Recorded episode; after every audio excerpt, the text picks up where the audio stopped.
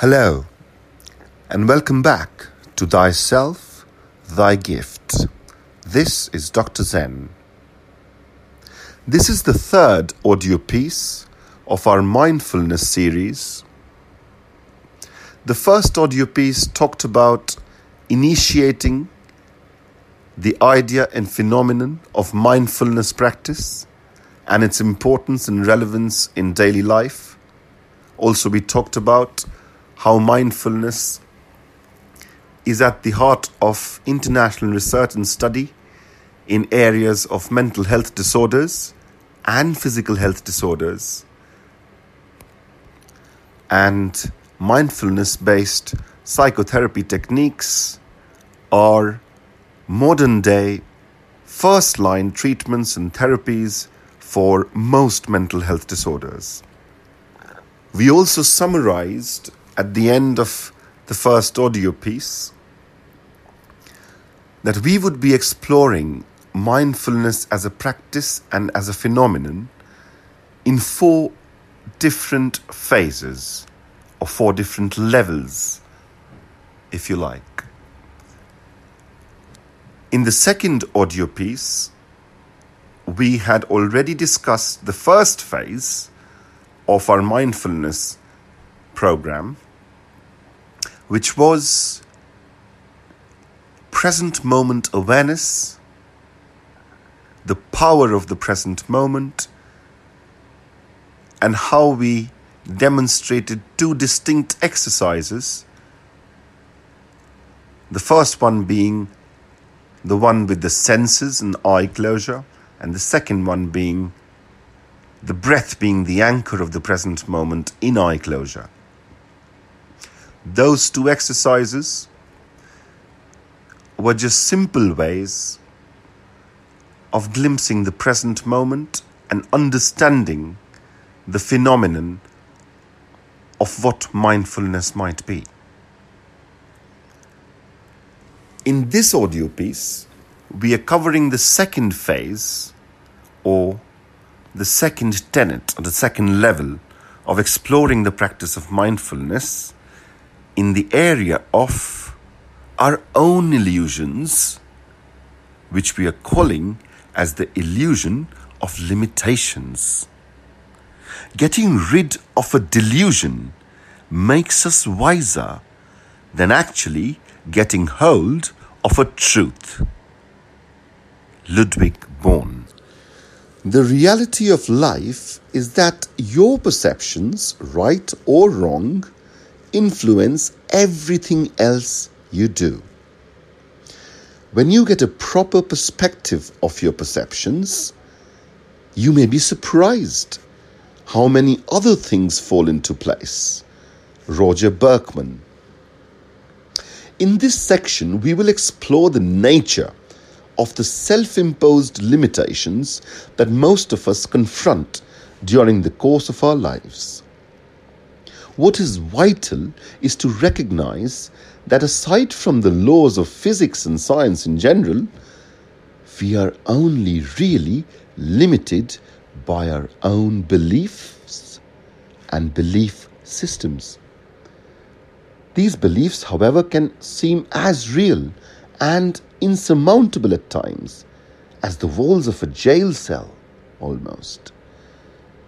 Many of us live our lives confined, caged within a distorted vision of reality, which drastically limits our potential into experiencing a much deeper and a much more longer lasting enjoyment of our lives. At one time or another, most of us have become angry and have let those angry feelings loose only to find out that we were mistaken and we were regretful and had no reason to be upset. And at other times, we believe that we were absolutely justified in being upset and reacted accordingly. As so often happens, something as fleeting and insubstantial as a thought is accepted as a reality without question, without examining it. In the same light, we often accept other people's thoughts and opinions as the ultimate truth. Just look at how hurt most of us become if someone is critical of us, our appearance, our work, our lifestyle, our choices. It is well known that some of Einstein's grade school teachers were convinced that he was at least mildly retarded. Think of the loss that would have been suffered by the entire world if Einstein had allowed those thoughts to become his reality. Our life is what our thoughts make it. Marcus Aurelius Antonius. Furthermore, when we repeatedly have the same experiences, or we have the same traumatic experience in some cases, our perspective is often stored in our mind as reality. We then carry this notion around in our awareness like a filter through which we view life. It's like a little prism we carry with ourselves, trying to judge and ponder everything through that little prism of our self supposed, self assumed, mostly self imagined thoughts and ideas. When we perceive a similar experience through that filter, our minds invoke an emotional response that prompts us to react. In time, we can become like robots, automatically reacting without any awareness of what we are doing at all. If you don't change your beliefs, your life will be like this forever. Now, is that good news? asks Dr. Robert Anthony. Stop for a moment and consider the wide and vast array of potential experiences that you have available in your life. Think about how each new experience you have ever had has opened the door to even more new experiences and opportunities. Now consider the immense range of likes, of dislikes, of wants, don't wants, can, can't do's that you carry within you.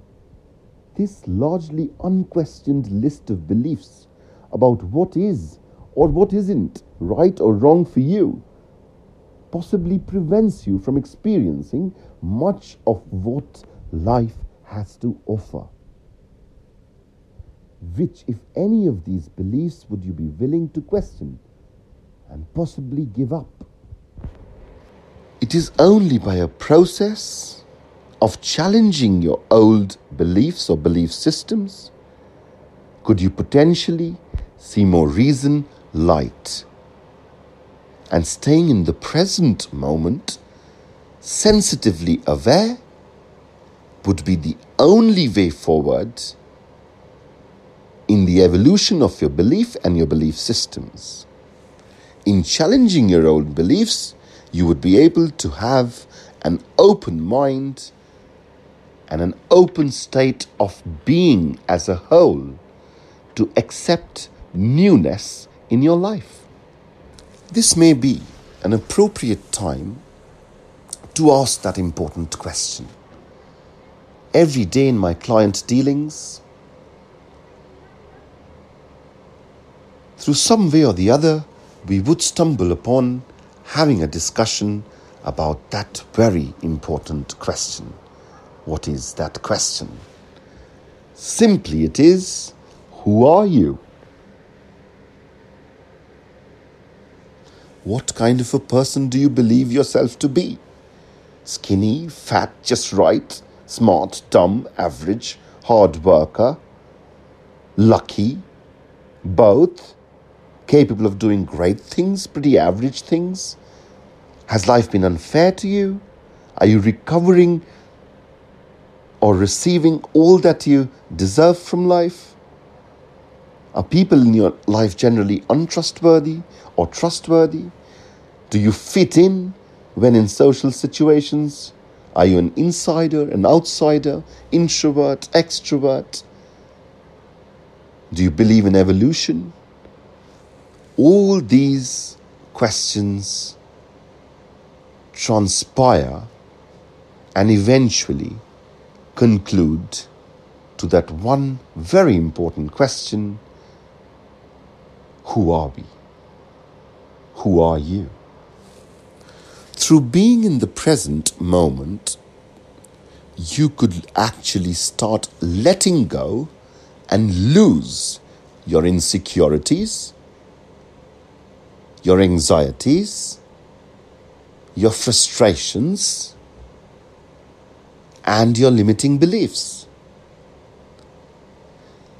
Eventually, the reason why that would happen, and not for a moment am I suggesting that it would happen immediately, but the reason that you would only feel better from those ills over time is because subconsciously and eventually consciously you are allowing to let go at different levels.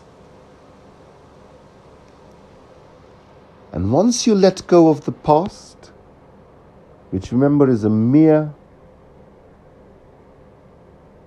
process of getting you to the present,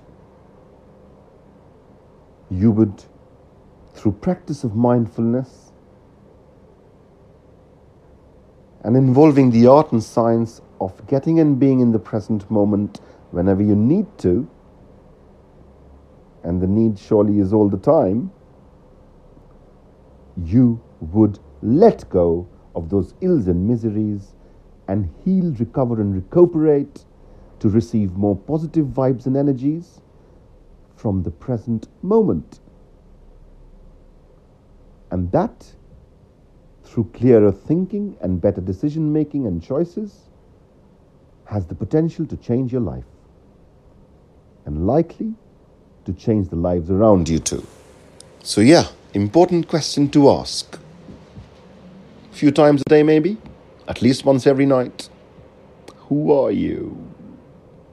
Let's talk about mind traps. The most dangerous of our prejudices reign in ourselves, against ourselves. To dissolve them is a creative act. Hugo von Hofmannsthal. He who can think he can will, and he who thinks he can't about. This is an inexorable, indisputable law. Henry Ford. Mind traps are caused by our limiting beliefs and hold us firmly within our individual dramas. They are the result of our diminished self perceptions and can affect nearly every aspect of our lives. There is a client stroke patient of mine called Sally. I have known Sally for a few years now. A few years back, when she presented to me for the first time, her parents were disapproving and always treated her as if she was absolutely daft and stupid. She frequently at the time had heard their negative comments and criticisms, and she was never empowered to think on her own. She felt anxious, stressed, and depressed, and had seen me at the time. Over time, she came to believe that that's how she really was.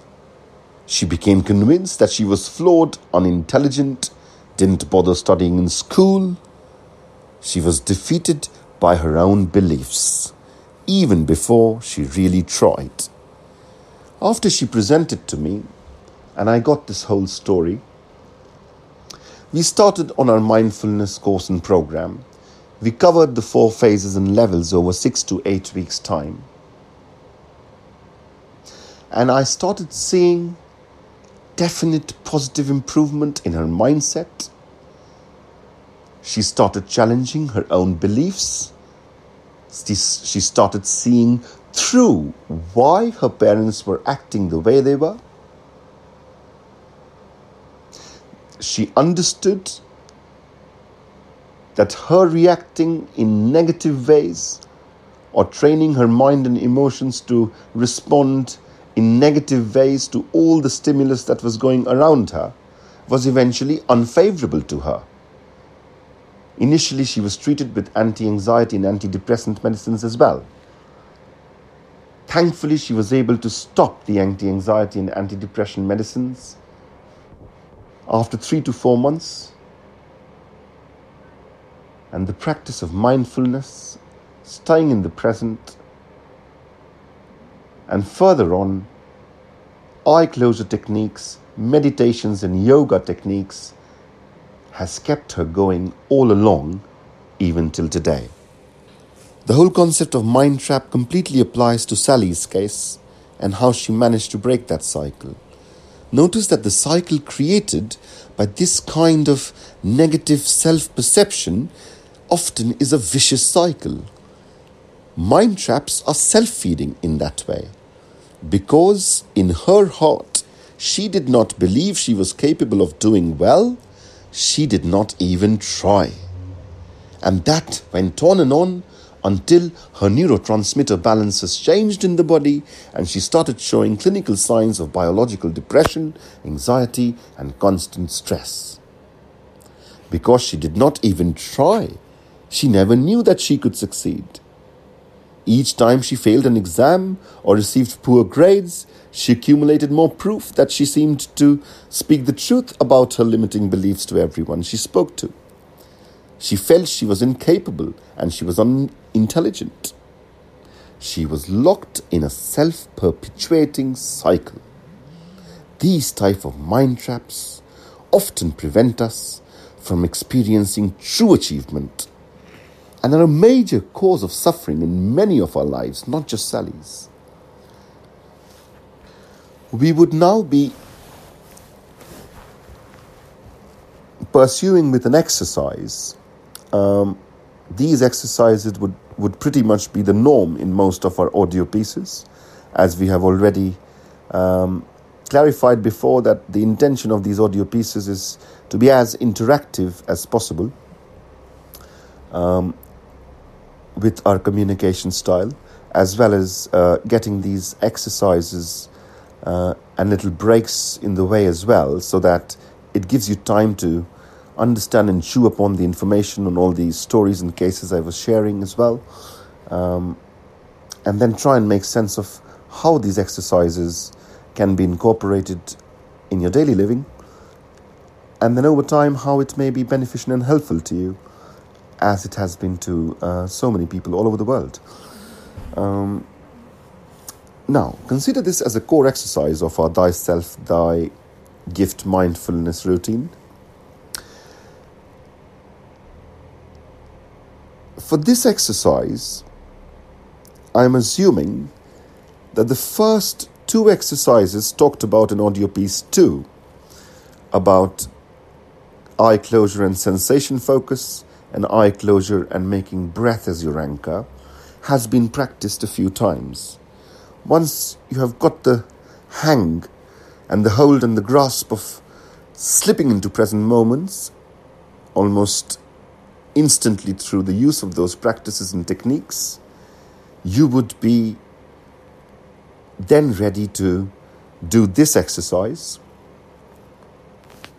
which should in my mind, open more doors for you in terms of how you can explore the practice of mindfulness uh, and its beneficial phenomenon.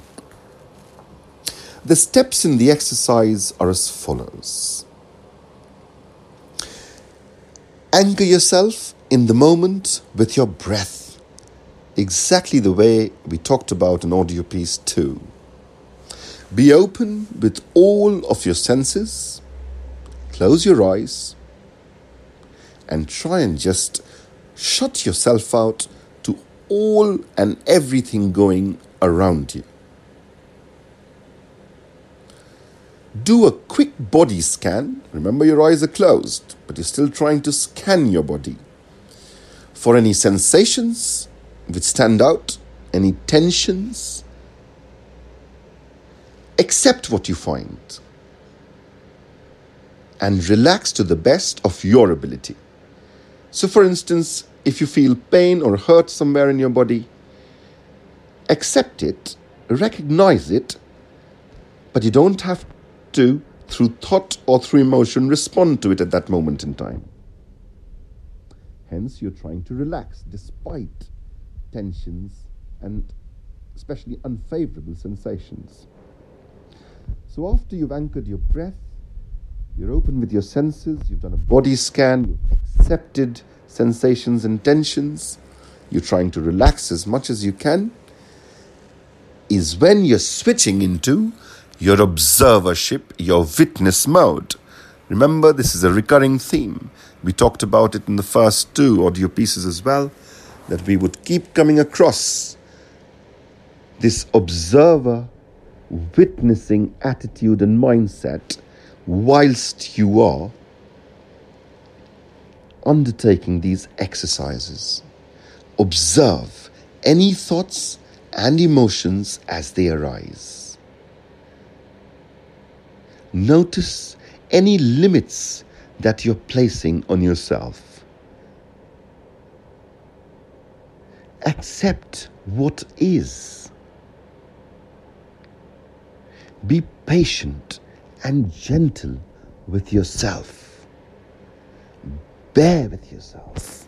Every time I see clients, patients, discontent, feeling discontent, and feeling abject loneliness, was mainly, in the end, because of limitations that they thought existed in reality, which actually truly existed only in their own minds. Until they paused, took a step back to question their beliefs about the very nature of who they were, that old question, who are you? And why life should be different for them than for someone else, is what opened the windows in their minds into accepting what was and what is. And once that state was reached, and the practice of present moment awareness and mindfulness based techniques and solutions were employed, the cognitive patterns of these patients simply, rather than going in a negative downward spiral, shot up and transformed into becoming a positive upward spiral. We are slowly reaching towards the end of this section, which, of course, as we know, is the illusion of our own limitations. The last bit of the section, I would just touch upon another little task stroke exercise you can do in your free time later. And this would be on top of the other three clear exercises we have defined over the last two audio pieces. Well, this one's just called quiet time or silent time. It's a fantastic way to start a day, each day in a relaxed and centered way. A frame of mind that is centered and grounded in reality is more likely to take the right decisions through the day and is more likely to stay in the present with most of that person's dealings in the day. So when we say and call an exercise silent time or quiet time, all we're saying is that you should you should set some time aside for yourself every morning. Probably a quiet part of the house, could be a corner of your room, where you are just on your own and you know that you won't be disturbed by anything or anyone for perhaps five or ten minutes. That's it. So choose a quiet place. Start off by doing the first two exercises the sensation eye closure technique and the eye closure anchoring the breath technique. After you're comfortable that you slipped into present moment, and are sensitively aware, then you could also do the core exercise in which you get into observer mode and witness mode and observe any thoughts and emotions and observe them till they pass and go and you're left with almost an emptiness, a nothingness, but at the same time a feeling of calm, a feeling of relaxation. Once these three exercises have been attained or completed, there should then be a little time, and you don't have to look at your watch for that because your eyes would be closed. Initially, you would have to guess these things, but later on, you would know exactly which bit takes how much time and when the time for silent time comes. The silent time basically is the time that follows after the three exercises have been completed. And in that space, and remember, we talked about the concept of inner space, which we would discuss in our future audio pieces. But in that silent space, what should happen is that you won't really be aware of your body, mind, or emotions. And that would introduce an idea of oneness, of non separateness. And that is one of the level, level playing fields of mindfulness practice. Once you get and once you explore these phases from level 1 to level 4, we are only on level 2, remember. So, just to summarize, the silent time exercise or the quiet time exercise is just a time after the first three exercises have been completed and you're in a state wherein there is full awareness, your sensations you fully are aware of, but there would be few moments in there wherein you wouldn't experience your body, mind, emotions, nothing. And that can introduce and give you a glimpse of what present moment awareness can do, has the power to do, and it does surely lend itself into that idea of oneness and non separateness. Being a medical professional and also a spiritual Zen practitioner, a behavioral therapist, and a psychotherapist as well, I could see that how the mindfulness exercises and its practices can bring science and the spirit really together. This is exactly the point where all the research is targeted at at this point in time. Today, we've gone into quite deep detail into the areas of challenging our own beliefs and limitations. We've gone through three different exercises, and in fact, we have concluded by amalgamating all those three exercises, leading to the fourth exercise of quiet and silent time. Good time to do that would be early in the morning. And if you can repeat the same at night time as well, or any other time of the day you can find some quiet and peace, you know that you're doing your bit and practicing your mindfulness for better, brighter, much bigger things to happen in your life. I would now sign off from this audio piece. Thank you again for signing up for these audio pieces from Thyself Thy Gift. And I would urge you to visit my website www.wiseandmindfulchoices.com which is an online portal for a lot of audiovisual, written um, and some downloadable content as well that will cover a vast array of science, spirituality, health, wellness. There are options of online health and wellness packages and solutions that may be appropriate for you. You could certainly check them out. Kind regards, signing off, Dr. Zen.